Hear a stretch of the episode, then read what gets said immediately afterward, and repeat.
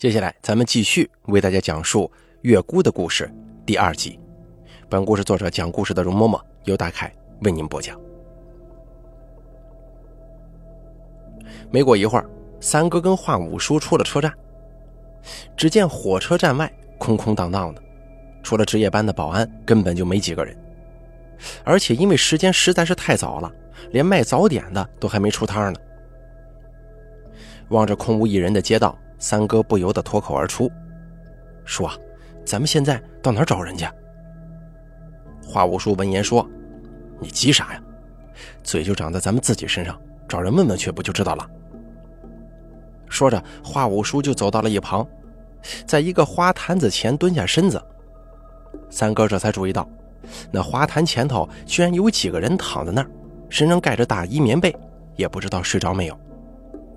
不过瞧他们身上衣裳破旧的那个模样，应该是在火车站附近拾荒逃犯的。三哥看到华五叔蹲在那儿与这些人说了几句话之后，一群人立马就聊了起来，还时不时的发出几声大笑。随后华五叔就从身上掏出了什么东西塞给那几个人，立马那群拾荒的人中就有一个人站起了身子，给华五叔指了一个方向，还凑在华五叔的耳边说了几句话呢。三哥当时站的距离跟华五叔他们有点远，所以并没能听到华五叔与那几个拾荒的人说了什么。等到华五叔折回来之后，三哥立刻十分疑惑地问：五叔，那几个人你认识吗？华五叔摇了摇头说：这个地方我也是头一回来，怎么会在这里有认识的人呢？可是我刚才看你跟他们有说有笑的，好像十分熟悉，怎么你们居然是不认识的？他们确实不认识我，但是他们呢却认得我的钱呢。你以后行走江湖也得记着，在江湖上你会结交很多朋友，有能托付性命的朋友，也有吃吃喝喝的酒肉朋友。不过只要你肯用钱，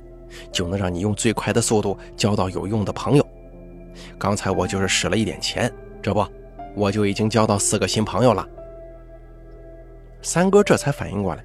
原来华五叔刚才给那群人塞的东西是钱呢。显然华五叔刚刚是在跟那几个人打听那个漂亮姑娘与黑衣大汉两方人的行踪。不过这大半夜的，那几个拾荒人又一直在睡觉，跟他们打听能打听出啥来呢？华五叔这个时候也仿佛看出了三哥心中的疑惑，于是呢，他对三哥解释说，不管在哪儿，像长途车站、火车站这类人流比较密集的地点，都会有包打听，这是江湖上多少年的规矩了，一直就没变过，很多江湖人就是靠这个吃饭的。而那几个拾荒人就是火车站这一片的包打听。三哥听了之后又问道，你怎么知道他们就是包打听呢？华五叔眉头一皱，嗤笑一声说，你就是江湖经验太少了，这事儿啊，你自己动动脑子就能想明白。这天寒地冻的，又是大半夜，这几个人这样是想睡觉，干嘛不找个避风的地方，非要挤在火车站大门口的花坛边上啊？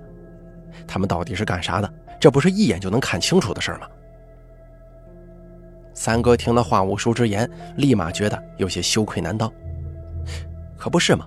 如此浅显的事儿，自己居然还要发问，这当真需要在江湖上多历练一些。华五叔随后又对三哥说，这些做包打听的人眼睛都很毒，反应快，还得耐得住性子，吃得了苦，毕竟他们就是靠这些吃饭的，这个倒没什么好说的。之前在火车上，就连他与三哥都能发觉那个老头姑娘与黑衣大汉这两拨人身上有古怪，那么这些事情啊，自然就更逃不过这群包打听的眼睛了。因此刚才那个老头姑娘与黑衣大汉前后脚出了火车站，他们的异常表现立马就引起了这些包打听的注意，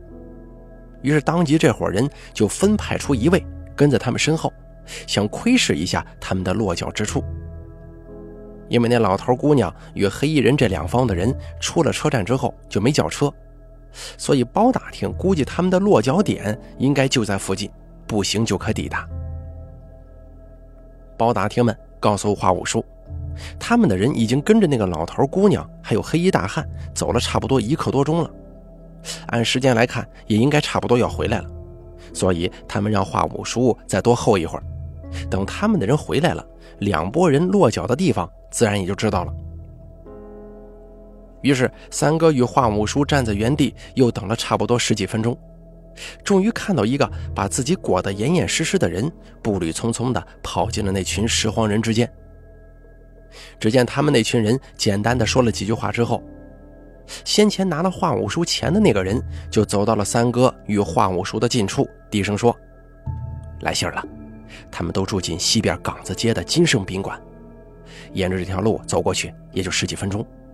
那个宾馆是干净的，没啥猫腻儿，估计他们也就是随便找了一处地方过夜罢了。”说话间，那个人把手朝华五叔一伸，三哥见状一愣，不知道这人此举是何用意啊。而一旁的华五叔轻车熟路的从身上又掏出了一叠钱，递到了那个人的手中。那人接过华五叔的钱扫了一眼，随即笑着说：“哟，给这么多呀？看来你这是要买死消息喽。”华五叔嗯了一声，回答道：“麻烦你们了，死消息。”那人立马把钱往怀中一揣，说道：“甭客气，有啥麻烦不麻烦的？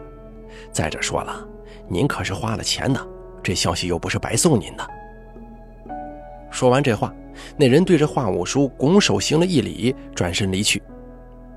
但他人才走出去2步，却突然停住了，又转过身子对华五叔说：“朋友，咱们初次相逢，也不知道以后还有没有后会之日。不过我看咱们也算投缘，所以我再多给你几句话怎么样？你放心吧，这几句话不要钱，是白送你的。”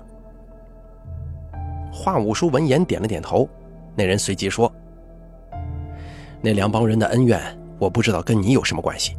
不过我劝你还是不要插手为好，他们可都不是什么寻常人，你要是跟着掺和进去，只怕没啥好果子吃啊。”那人话一说完，就用眼睛直勾勾地盯着华五叔跟三哥，可见到二人始终没吭声，知道他们是不打算改变计划了，轻叹一口气说：“既然这样，那就随你们吧。等下你们要是去了金盛宾馆，你们就跟老板说你们是火车站李老四的朋友，宾馆的老板自然会帮你们，两位多加小心吧。”说完，那个人掉头就走，再也没回过头。随后他们那群包打听也就各自散去，再无一人留在原地。顷刻之间，偌大一个车站广场就只剩下华五叔与三哥2个人。这个时候，三哥不由诧异地问道：“说，刚才你们说的死消息是什么意思啊？”华五叔回答道：“江湖上买卖消息的人可不止他们包打听一家，但是所有的消息都有死活之分。活消息的意思就是，这个消息在卖给你之后，还可以再卖给别人，只要有人愿意出钱，他们就可以卖。有时候一个消息能卖给7、8家买主呢。而死消息就是这个消息卖给你之后就不能再卖给其他人了，你是这个消息唯一的买家。其实这消息都是一样的，不过就是你花钱多少的事儿。你钱给的多，他们拿了你的钱，自然也就有义务和责任为你保守秘密。拿人钱财替人消灾，这就是江湖上的规矩了。”华五叔一边说着话，一边脸上多了几分严峻的神色。三哥见了不由出言相询，问华五叔：“可是这个事儿有啥不妥吗？”华五叔闻言说道：“我只是在担心刚才那个包打听跟咱们说的最后那几句话呀。”三哥闻言一怔，下意识地说：“就是他提醒咱们要小心的那几句话吗？”“嗯，没错。他不就是说了几句话提醒咱们小心吗？这能有啥问题啊？你不懂啊，像他们这种人是断然不会跟你说什么废话的，而且做他们这一行的大多数都是地头蛇，见的人多，一个人是做什么的，基本他们扫一眼就能猜出个7、7、8。有时候就连官家遇到了麻烦事儿，也会请他们帮忙打探。就像今天跟踪这个事儿，咱们要是做了，肯定会被发现，可是这事儿由他们去做，却不会出现任何纰漏，就是因为他们地头熟，眼线多，所以在他们的地盘上，还能有人让他们觉得最好不要去招惹。可见咱们这回遇到的人，真是有些难缠呐。顿时间，三哥就被华五叔这一席话说的，心中有些莫名紧张了。华五叔看见三哥这副模样，立马笑了几声说：“水来土掩，兵来将挡，没啥好担心的。咱们跟都跟来了，难道还要掉头回去吗？这说出去岂不是让人笑掉大牙呀？你五叔我可是个好脸面的人，这事儿我干不出来。”随后，华五叔就带着三哥沿着包打听所指的方向，沿路走了下去。果然没走多一会儿，他们就找到了包打听所说的那条岗子街。两个人沿街没走多远，就找到了那家名叫金盛的宾馆。三哥站在宾馆大门前的台阶仰头一望，只见这家宾馆是由民房改建出来的，整体看来十分老旧，连大门上悬着的金盛宾馆4个大字都是斑斑驳驳，上面刷的金漆几乎掉了一半。华五叔站在宾馆前面犹豫片刻之后，伸手推门，结果发现大门紧锁。三哥见状，在门板上轻敲了几下，没多一会儿就听见门后响起了一个语气当中带着几分不耐烦的声音：“这又是谁呀？今天一晚上就没消停过，还让不让人睡个安稳觉了？”话音刚一落下，门后就传来铁链解锁的声响，随后门板一开，从门后闪出一个眉头紧皱的人来，身上还披着一件军大衣。瞧那样子，这人刚才应该是在睡觉，但是却给吵醒了。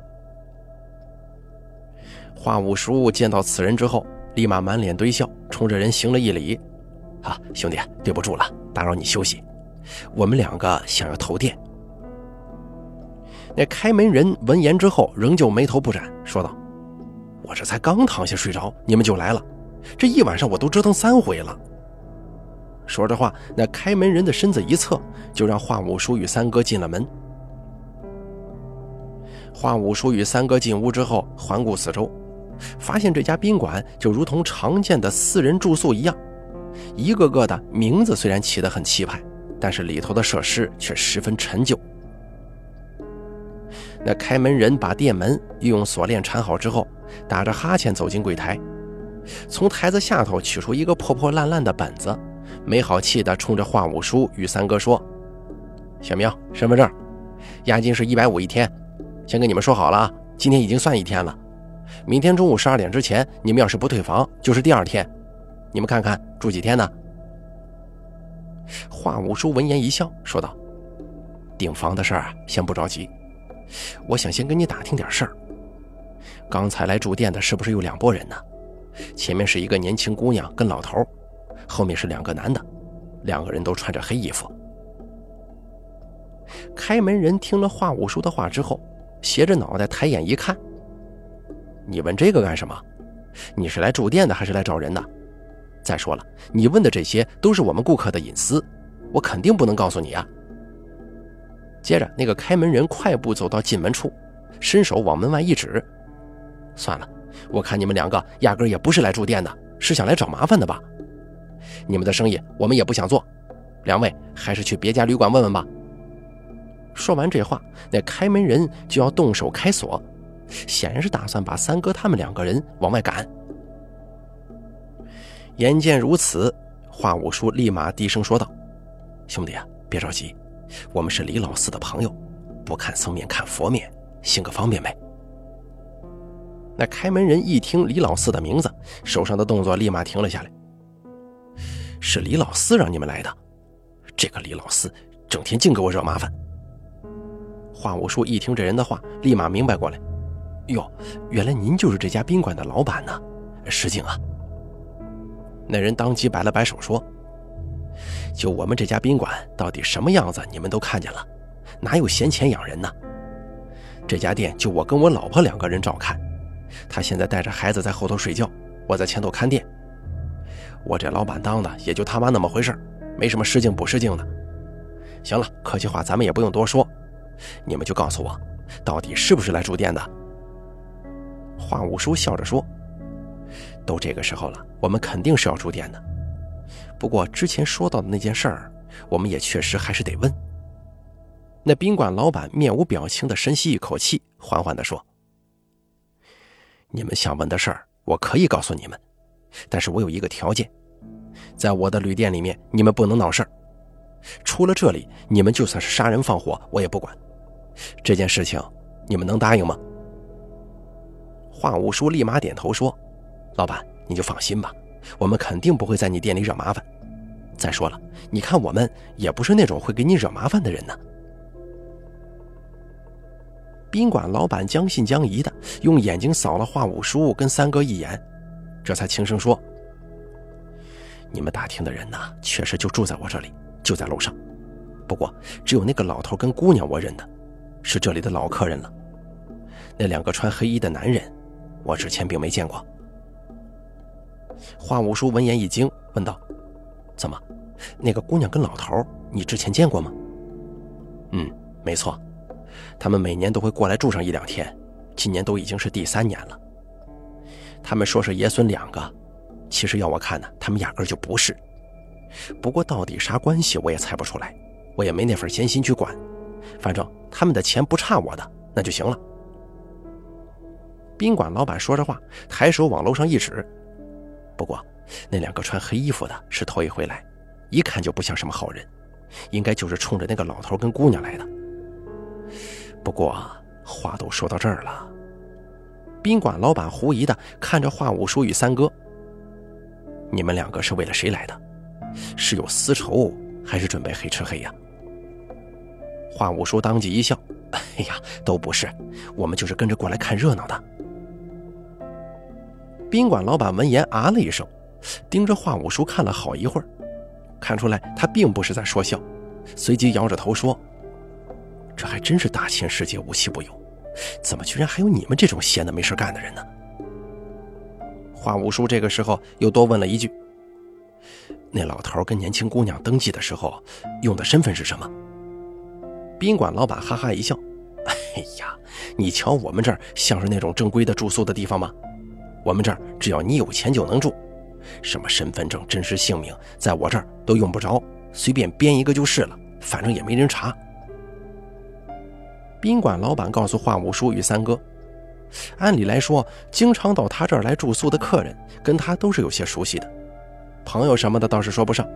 但是见面聊几句唠唠家常总是少不了。可是那个姑娘跟老头却从来不跟他多说一句废话，他们两个来这儿住了3、4年的时间，双方之间说过的话都能数得清楚。那个年轻姑娘倒还好一点，起码对人有个笑脸啊，但是那个老头每次你跟他说话，他总是对人爱答不理，你跟他说上4、5句他都不回上一句的。这热脸贴冷屁股贴次数多了，宾馆老板自然也就不主动去贴了。好在他们两个住店的时候从来不招惹是非，退房的时候房间也是十分整洁，房间费更是从不拖欠。宾馆老板也不想为了一点小事丢了这么省事的客人，因此看在钱的面子上，也就让他们两个就这么一直住下去。至于他们两个人的真实身份，宾馆老板坦言说自己也不知道。虽然两个人头一次来的时候也给他看过身份证明，但是那个证明啊，一看就知道是假的。不过老板对此也没有深究，因为当时这家店面是宾馆老板刚从别人手上盘下来的。这老头跟年轻姑娘应该是这家宾馆以前的老客，新店开张，新客人还没拢到呢，更不能把老客给丢了呀。所以尽管明知这老头跟那姑娘身份可疑，但他还是对两位睁一只眼闭一只眼。只不过这回那个老头跟年轻姑娘之后，跟来了2个黑衣大汉与华五叔他们，实在是有些出乎宾馆老板的意料。不过到底发生了什么事情，这个老板倒是压根也不想弄清楚，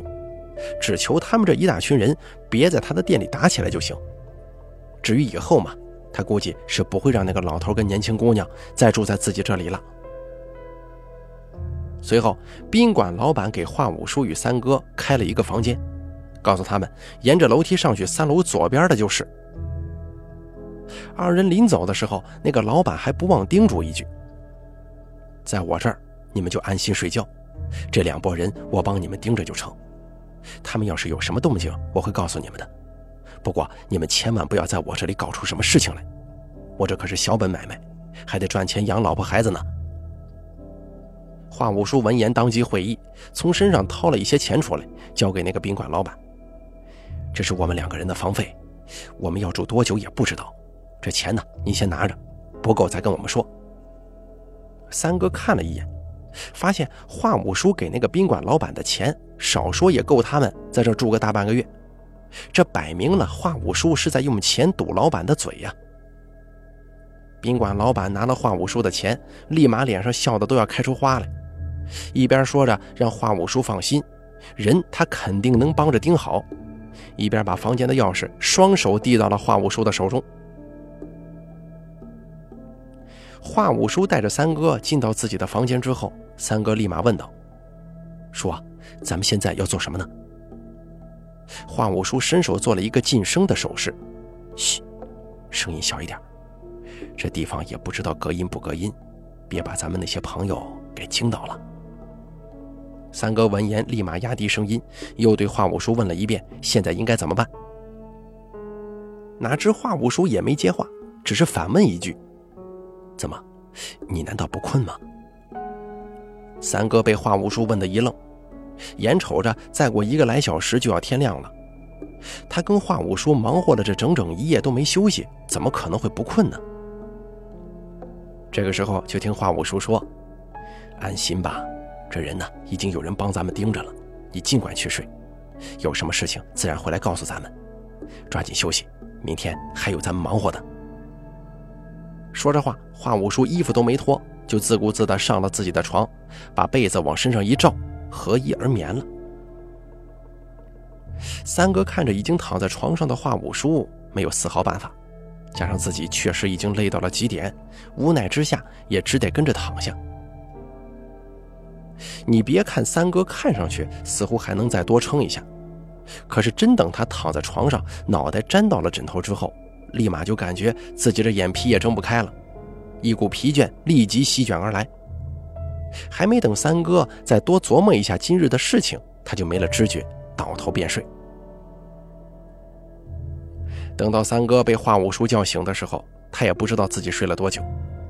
只看到窗户外面天已经大亮，就听华五叔对他说：别睡了，咱们该走了。三哥瞬间就反应过来，应该是那老头姑娘与黑衣大汉那边有动静了。果不其然，华五叔告诉三哥，刚才宾馆的老板已经来电话了，说是那个老头跟年轻姑娘已经退房，两人前脚刚走，那两个黑衣大汉也跟着走了。三哥跟着华五叔匆匆下了楼，一到一楼大堂就看到宾馆老板站在大门口，显然是在等他们两个。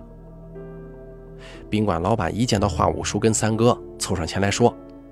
他们人都往西边去了，前后叫了2辆车，我刚才已经帮你们跟出租车的车队那边打听过了，他们是往汽车站那边去的，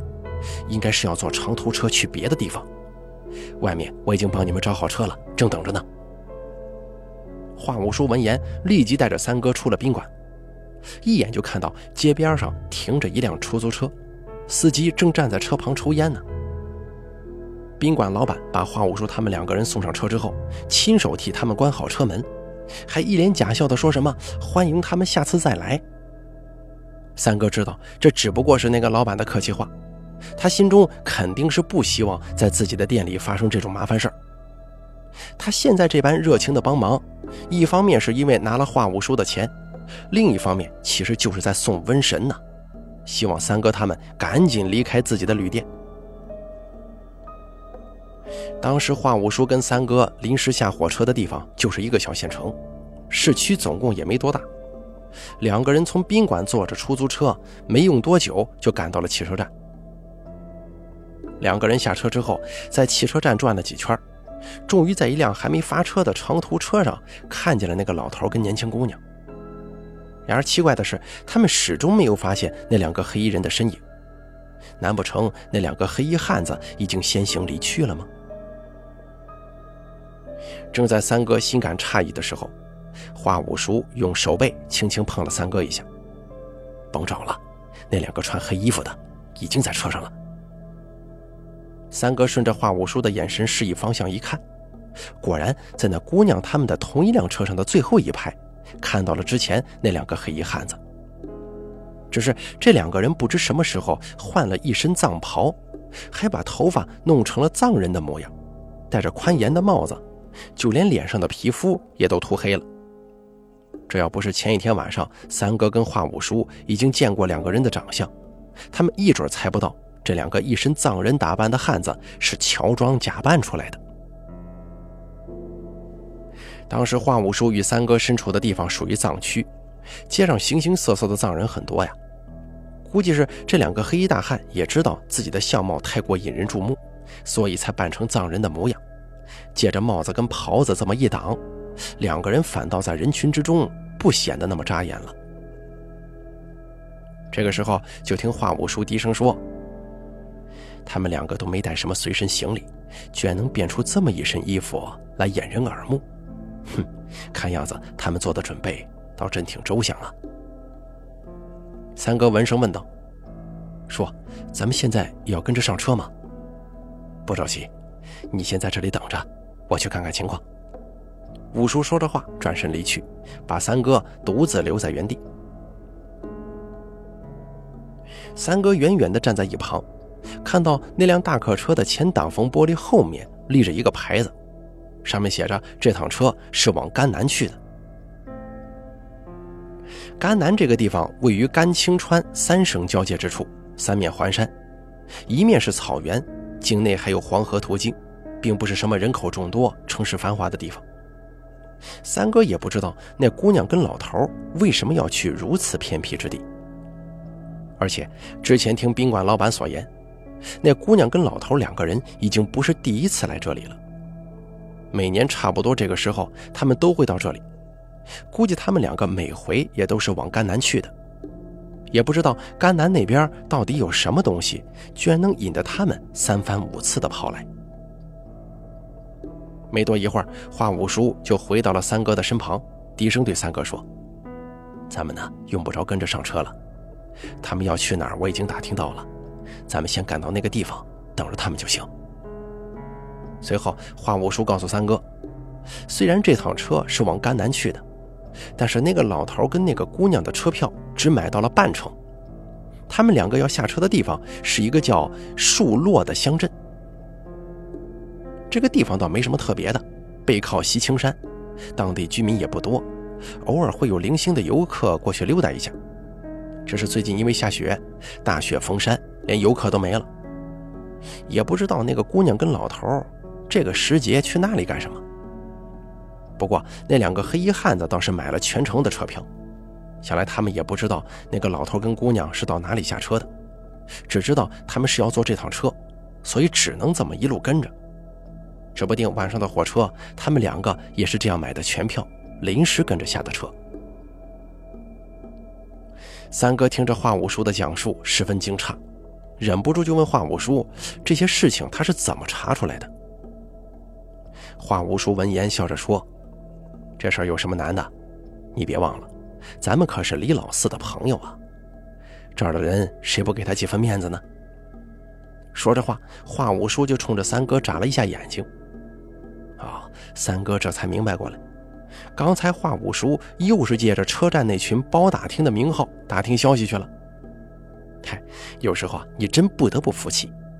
就算你在外头本事再大，名头再响，你也不如人家地头蛇的三两句话管用。华五叔是老江湖，这类小手段他自然玩的纯熟，而那两个黑衣汉子显然在这方面不及华五叔，结果只能想出乔装跟踪的这种蠢法子。